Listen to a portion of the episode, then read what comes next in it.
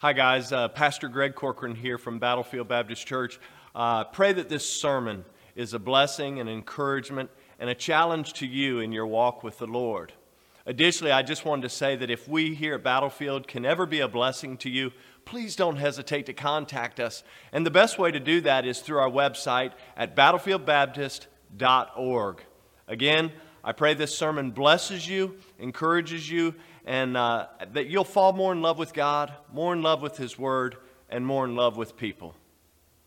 Amen. What a wonderful, wonderful day we've already had this morning, and uh, just thankful for each and every one of you deciding to join us uh, for our worship service this morning. Weren't the children just amazing this morning? Can we give, let's let them hear how much we appreciate it. That was amazing. And I was sitting back there, and uh, hopefully some of you will share, uh, some of the parents will share pictures with me because I was like, oh man, we need a picture of this. This is amazing. And, and so it is so good to be in the Lord's house. And uh, I do want to say, Lydia, it is good to see you. Bless your heart. Lydia, right down here, can you raise your arm up? Let everybody see your wound. Can you see? Lydia played soccer until her career ending injury the other day. No, I'm just kidding. Uh, kidding. She'll be back up and about, but uh, she had surgery uh, to repair a very significant break in her arm and put plates and all that kind of good stuff in her arm. I'm thankful that you're here this morning. It's good to see you. And uh, man, I saw Rosalie uh, Blackwell this morning. Wasn't it good to see Rosalie? Amen. And uh, all decked out for Easter. And for those of you who have uh, joined us today for the first time or the first time in a while, thank you again so much for being here. I encourage you to grab one of those connection cards and, and drop it off at the information desk. We just have a gift just to say thank you so much for being here and worship. I do want to ask you to keep a couple of things in prayer before we get into the message, or I'll forget. Um, I received a couple of uh, uh, uh emails this weekend. I want to ask you to pray for Randy Litzinger's father, Roger. Uh, Litzinger had a stroke a while ago and just suffered this weekend his second and third follow up uh, kind of mini strokes. And so be praying for Roger Litzinger. Uh, I know that Randy would appreciate that. And then Reynolds, I think I saw Reynolds back there. Uh, he just stepped out, didn't he? Bless your heart. We're praying for Reynolds' mom, Betty. Um, and she is a, a horse enthusiast and evidently took a fall and broke her hip uh, riding. And so we want to pray for Miss Betty and then also for uh, Reynolds' dad, Ernie, uh, this morning. So we're praying for her this morning. Thank you all for letting me know that. And then uh, James. Uh, I, James would not want me to share this, but I'm going to share it anyway. He's probably got a little bit of a smirk on his face back there. Uh, one of our audio engineers, really back there, uh, he begins treatment tomorrow morning tomorrow morning for uh, cancer treatment. And so he'll be having the chemo and radiation concurrently morning and afternoon. And so let's pray for James Granahan. Write that down, James Granahan, and keep him in your thoughts and prayers. And, uh, and then I know Reagan, where's Reagan? Bless your heart. Your mom, Sheila's having knee replacement, her second knee replacement uh, on Tuesday, right? And so a lot of things taking place. I just appreciate your willingness to pray. And then one last other housekeeping announcement because I didn't do it last week and I don't see them right now, but I know they're out here somewhere. I just want to say, there they are. I want to say thank you to Ron and Patty Kahn. Thank you last week. They provided the palms as everybody left, and I just really appreciated that. So thank you so much. Bless your heart for doing that. Uh, now, if you have uh, your Bible, uh, I ask you to turn with me to Luke chapter 24. If not, there's one right there in the seat back. And uh, I'm not going to be long this morning. Ha ha ha ha ha ha. ha, ha, ha. Uh, seriously, no, I'm not going to be long. Listen, one of, the, one of the days you don't want to be long on is Easter because then I get in trouble at home, right? And so uh, I, I, promise not to be very long this morning. But uh, uh, listen, it's so good to see each of you here in this place and those online as we've gathered for this special Resurrection Sunday. And as you're turning, I was thinking about this the other day. You know, at Christmas time, at Christmas time, we go around and, and you ever see those bumper stickers or, or people say, Jesus is the, for the. But you know, we don't say that at Easter. And yet I'm surprised. Why not? Because Jesus is still the reason for the season. At Easter, isn't he? I mean, really, when it boils down to uh, Easter is about one thing and one thing only, and that's Jesus, his death, burial, and his glorious resurrection. Amen? And so we ought to, maybe we ought to adopt that. And hashtag Pastor Greg. We ought to adopt that. Go around at Easter and say, Jesus is still the reason for the season. Amen? And the beautiful truth is that Jesus' resurrection assures us not only of his victory over, over death, over, over hell, this awful place called hell in the grave, but it assures you and I, for those who believe, it assures you and I of our ultimate victory over death. Amen? Can somebody get excited on Easter? I know we're in a Baptist church and you've been taught and trained. I don't say a word. I, I don't say anything. They might think I'm volunteering for something. And honey, we're leaving right after he's finished. And we're not volunteering. It's okay, man. You can get excited. It is Easter Sunday, Resurrection Sunday, and ultimately 2 Timothy 2:11 says this. It says, "It is a faithful saying for if we be dead with him, we shall live with him." Man, I don't know about you, but I, I always tell people I'm going to see the king. One day, soon and very soon, I'm going to see Jesus. And listen, he, he died so that he could free you and I from the penalty of sin. Not only that he could free us from the penalty of sin, he died so that you and I would not experience eternal death, but that you and I in victory would be able to joyfully and really celebrate the resurrection and the life, because one day I'm going to be resurrected. What a Savior we serve. Oh, man.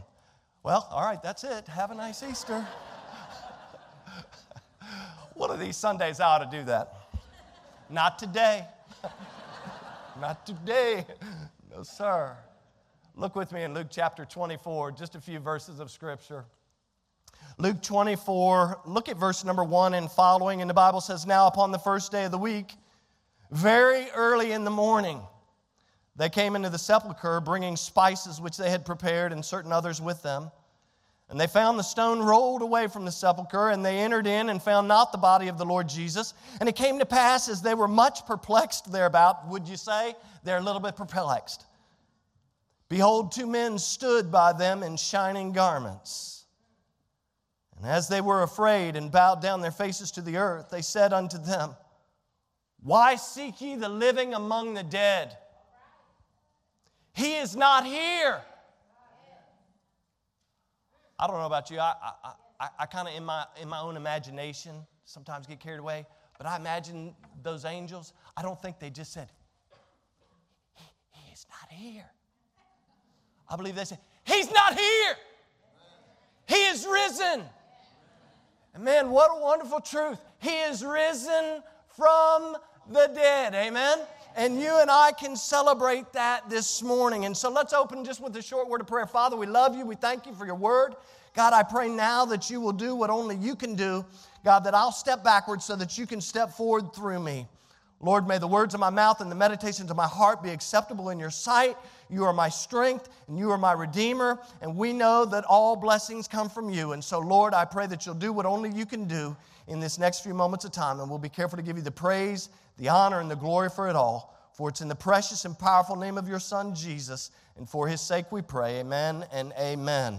Well, if you notice in the text right away, there's a group of women, they've come, Jesus, they've come to, to literally very early in the morning in order to finish the preparing of Jesus' body for, for literally for permanent burial. The betrayal, the arrest, the mock trial, the scourging, his crucifixion, and his burial, that's all in the past. And now we've moved three days later, and here come these women. And when they get to the tomb, the reality is that they're shocked. They're surprised by what they find. This is not ordinary. This is not something that happened every day, right? This doesn't happen every day. And so the, the reality is, at this point, you got to remember, they had forgotten all that Jesus had said about him being resurrected. They had no clue that that was taking place. And you say, well, where do you get that from? I get it from Scripture. Notice with me in verse number two, they found a few surprises. In verse number two, the first surprise is that they found the stone rolled away. Guys, this would have been a shock to these ladies because over in Matthew's gospel, in Matthew chapter 27, in verse 60 and 61, you can find that these women, they actually watched Joseph of Arimathea, right? He gets the body of Jesus. They watch him lay the body of Jesus in the tomb, and these women actually watched the stone be rolled in front of the tomb. You say, what's the big deal? They get there and the stone's rolled away. You say, again, what's the big deal? Well, Mark's gospel in Mark 16 and verse number 3 tells you and me that these women, they actually believed that they were going to find the tomb sealed. Because notice what they said.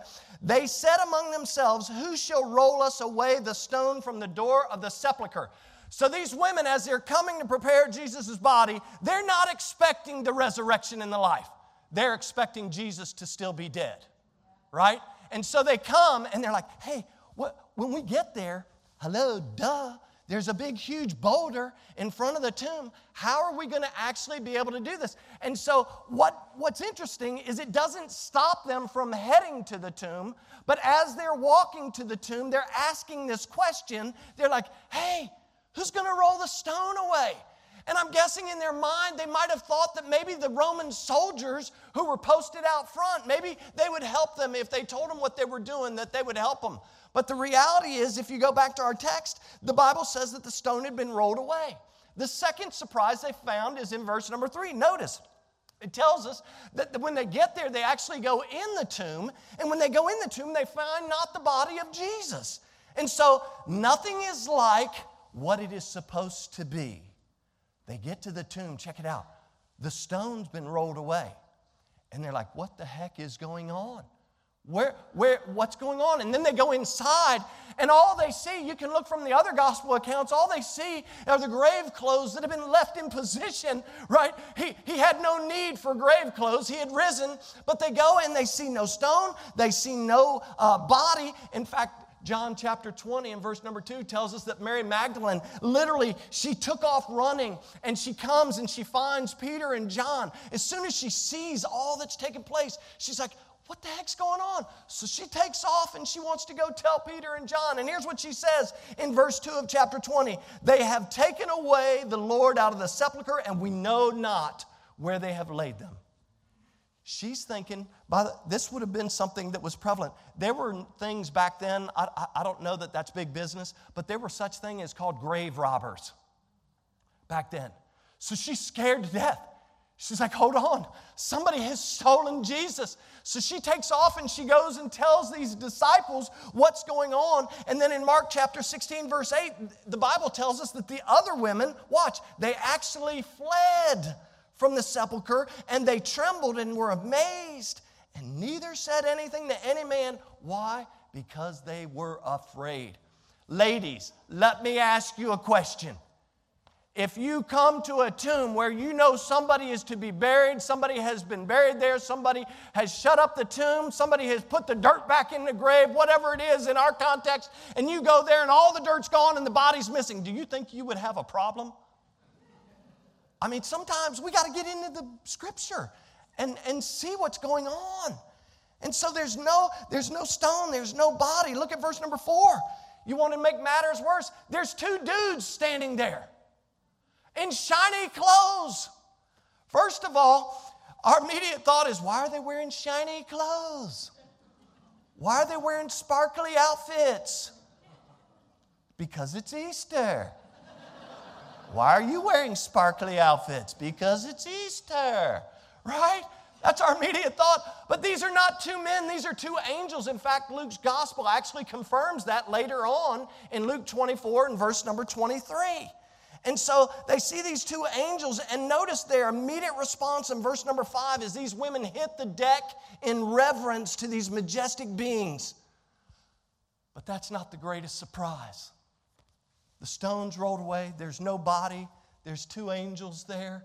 And they hit the deck in reverence, but that's not the greatest surprise. The greatest surprise is found in verse number five when these angels literally make this pointed assertion. They ask this question to the women. They say, Why?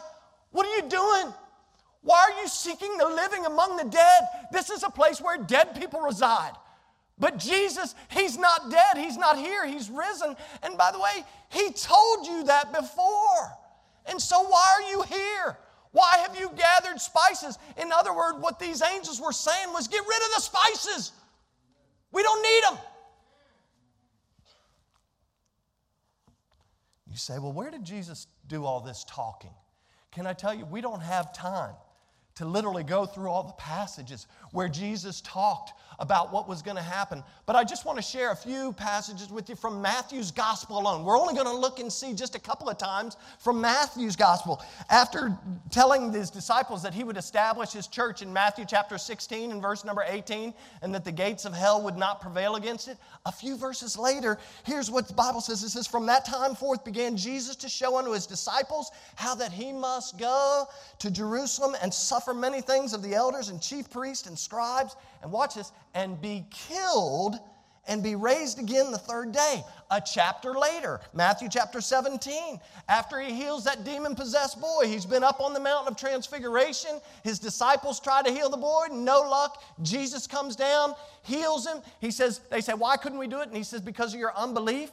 Right after that, the Bible tells us in verse 22 and 3, it says, While they abode in Galilee, Jesus said unto them, The Son of Man shall be betrayed unto the hands of men, and they shall kill him on the third day, and he shall be raised again. And the Bible says they were exceeding sorry. They were sorry about it. He literally shares it a third time with them. It's almost like, hello. You know, sometimes, how do we teach our kids things? Repetition. No, but mom and dad, no.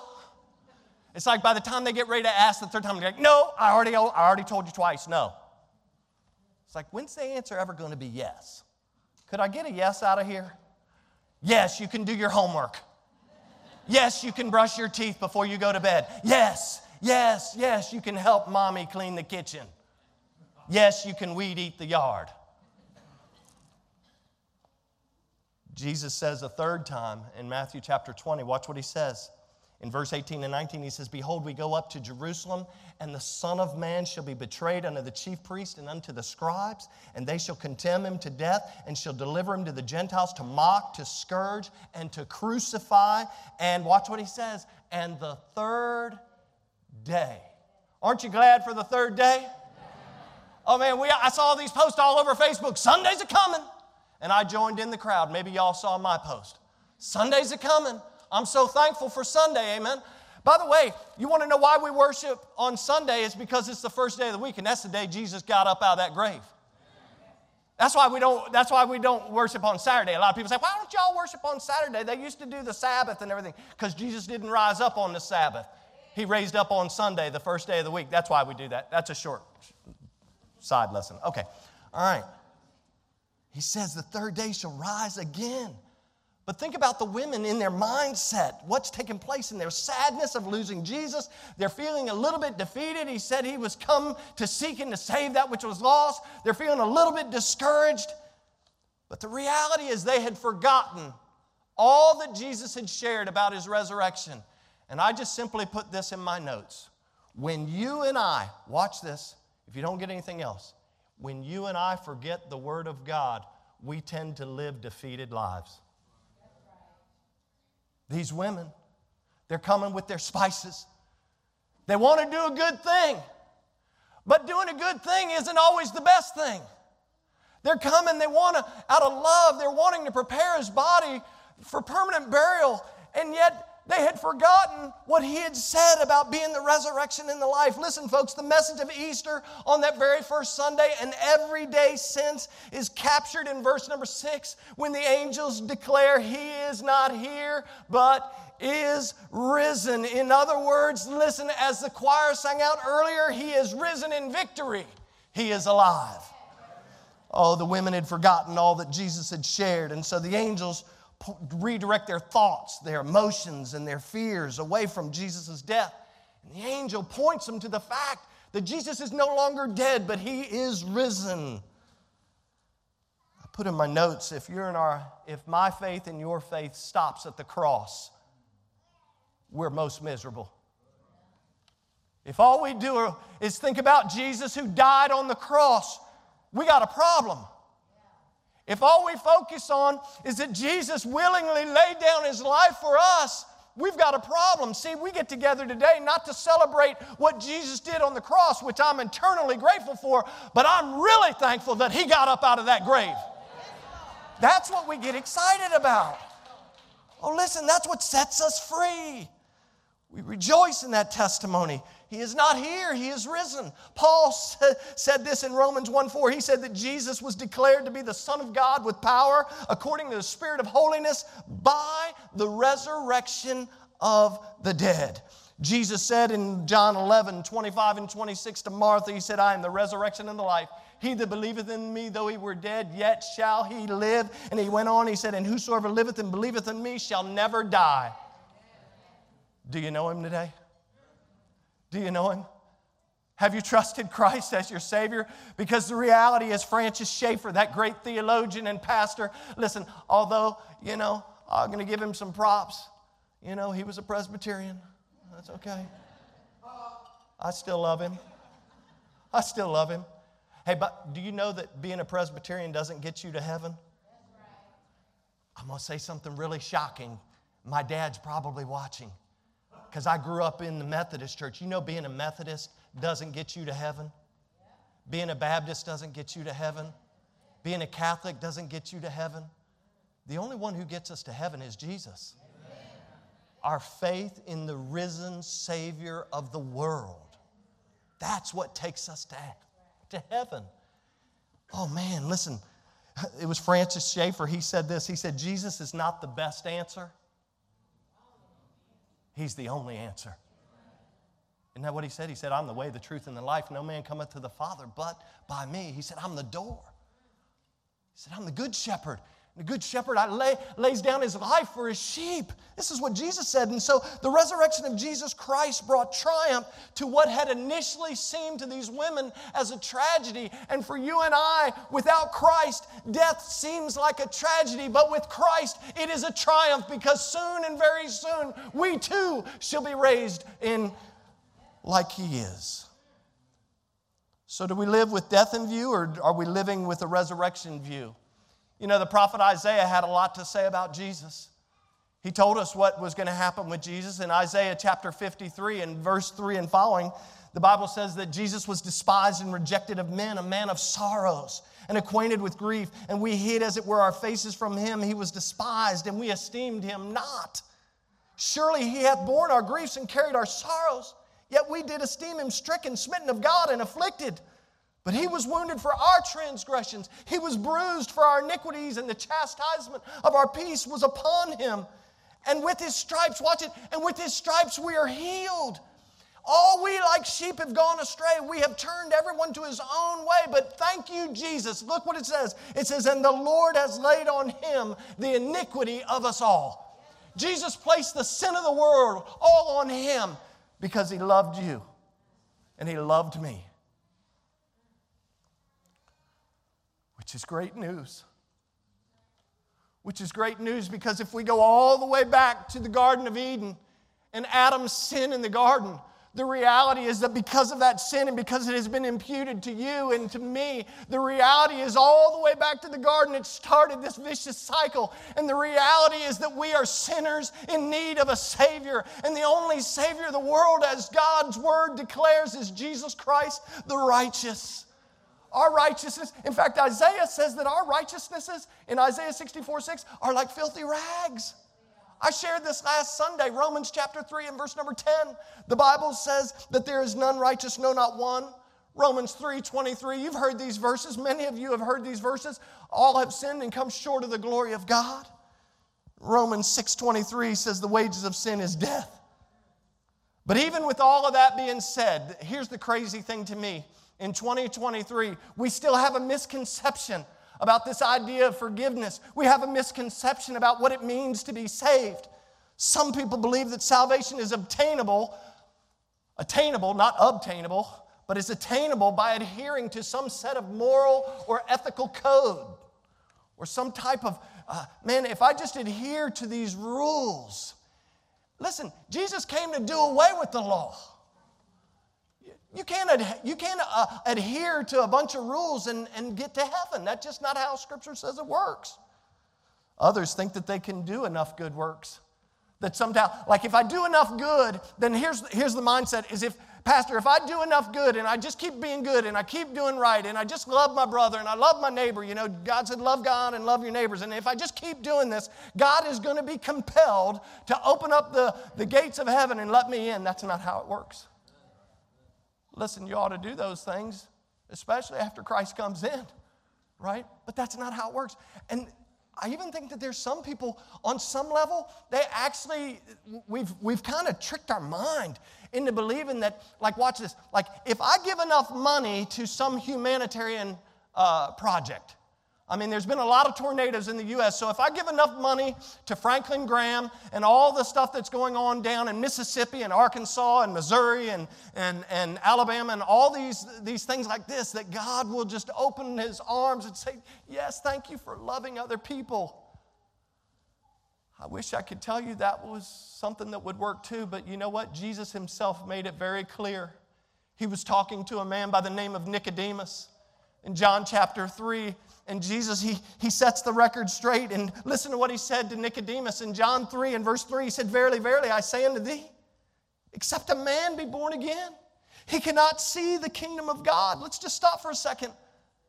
Except a man be born again, except a woman be born again, except a young person be born again, they cannot see the kingdom of God. These are the words of Jesus Christ himself. And he goes on, he's, Nicodemus said unto him, He says, Well, how can I be born?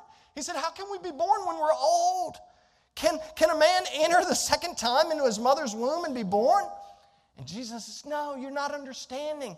He says these words in verse 5 Verily, verily, I say, except a man be born of water, speaking of physical birth, and of the Spirit, speaking of spiritual birth, he cannot enter into the kingdom of God. He said, That which is born of the flesh Physical birth is flesh, and that which is born of the Spirit, spiritual birth, is of the Spirit. And so, the key to be born, being born again, the key to unlocking forgiveness and salvation and eternal life is Jesus and Jesus only.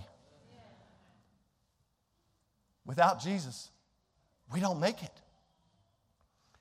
You know, later on, as he's talking to Nicodemus, he continues the discussion with Nicodemus back and forth, and he's talking about the Holy Spirit's power and the fact that, you know, faith cometh by hearing and hearing by the word of God, but the, the moving of the Holy Spirit, right? And he's talking to him about that. But then when he gets down to verse number 16, probably the most iconic verse of Scripture, when he gets down to verse 16, as he's talking to Nicodemus, he says, For God so loved the world. He said, My Father loved this world so much that he sent his only begotten Son, i.e., me, is what Jesus was saying, that whosoever believeth in him should not perish, but have everlasting life. And he says, For God sent not his Son into the world to condemn the world, but that the world through him might be saved. Jesus said, Listen, you have to be born again. Listen, God loves you so much that He provided a way for you to be saved. And He said, Guess what? In Romans 5 8, Scripture says God actually proved it. God commendeth his love towards us, and that while we were yet sinners, Christ died for us. I want you to see, if you have your Bibles, turn to 1 John chapter 3. I want you to see one important verse before I wrap up our time. One important verse. And when you get over to 1 John chapter 3, in my Bible, it's on page 789.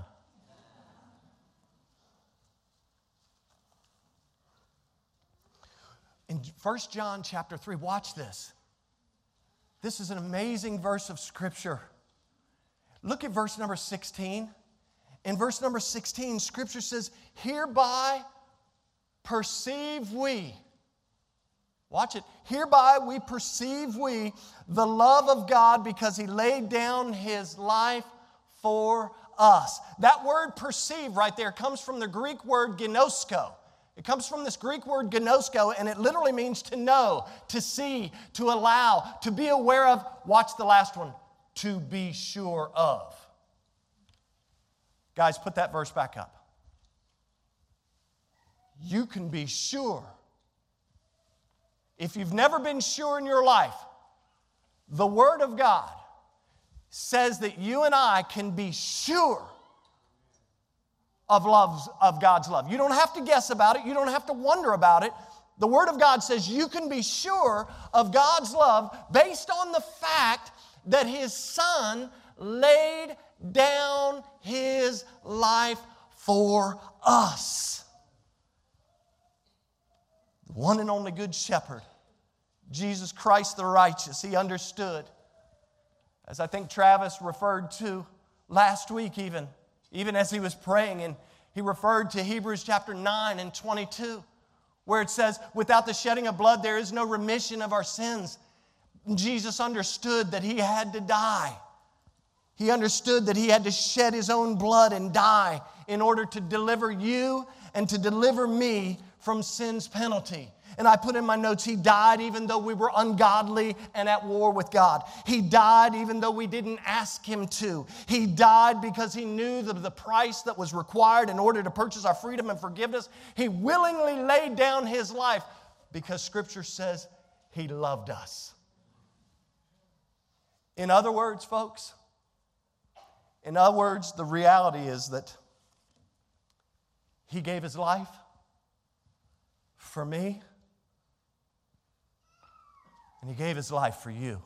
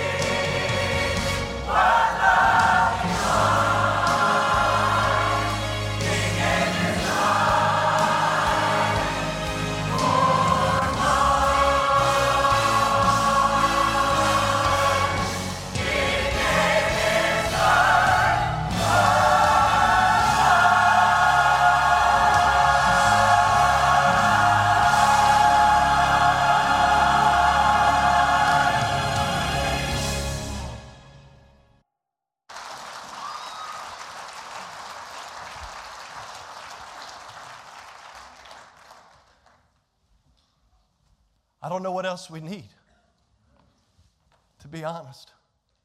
If you're here today and you're a believer, can I ask you? Can I ask you how your walk with the Lord is? On a day in which we gather, we sing, and we celebrate what He has done for us through His death, through His burial, and through His resurrection. Are you growing?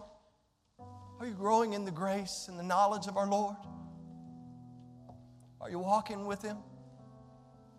We've been talking about Paul's letter to the church at Ephesus on Wednesday nights and how important this, this walk, this life that we lead as believers, how important it is. Paul begged him. He begged him. He's in prison and he writes that church and he says, I beseech you, therefore, as a prisoner of the Lord, you know I'm in prison, but I beseech you that you walk worthy of your calling. In other words, he was just saying, hey guys, walk in a way that's commensurate with the love of Christ, the love that he showed in dying for you. And if you're here today and you say, I'm a, I'm a believer, I've trusted Christ as my Savior, can you ask yourself that question? Here in a second, we're going to have just a quiet moment of prayer.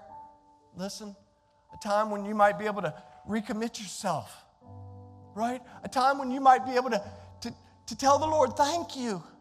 To say, thank you, Jesus, for saving my soul. Help me, strengthen me, give me the courage, give me the ability to stand for you in a world that really wants nothing to do with you. I pray that that would be your prayer. But if you're here today and you're be honest with me, you be honest with yourself and you be honest with the Lord. Maybe you don't know Christ as your Savior just yet. Maybe you've heard a lot about Jesus. Maybe, maybe you know that people have told you that He is the Savior of the world, but you've never heard a verse that says, Hereby perceive we the love of God in that He laid down His life for us. Maybe, maybe today's the first day that you really understand the significance of Jesus laying down His life willingly, by the way. He laid it down willingly. No one took it from Him, right? And the reason he did that is because he told his father, he says, I have the power to raise it up again. I'm so thankful for that.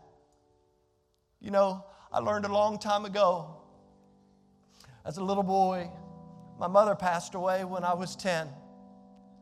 And I realized a long time ago, by the way, I just got to give God some glory. He loved me so much, He gave me two moms. I'm so thankful for my mom. But as a little boy, I could guess you could say I was a little disgruntled, a little bit angry inside.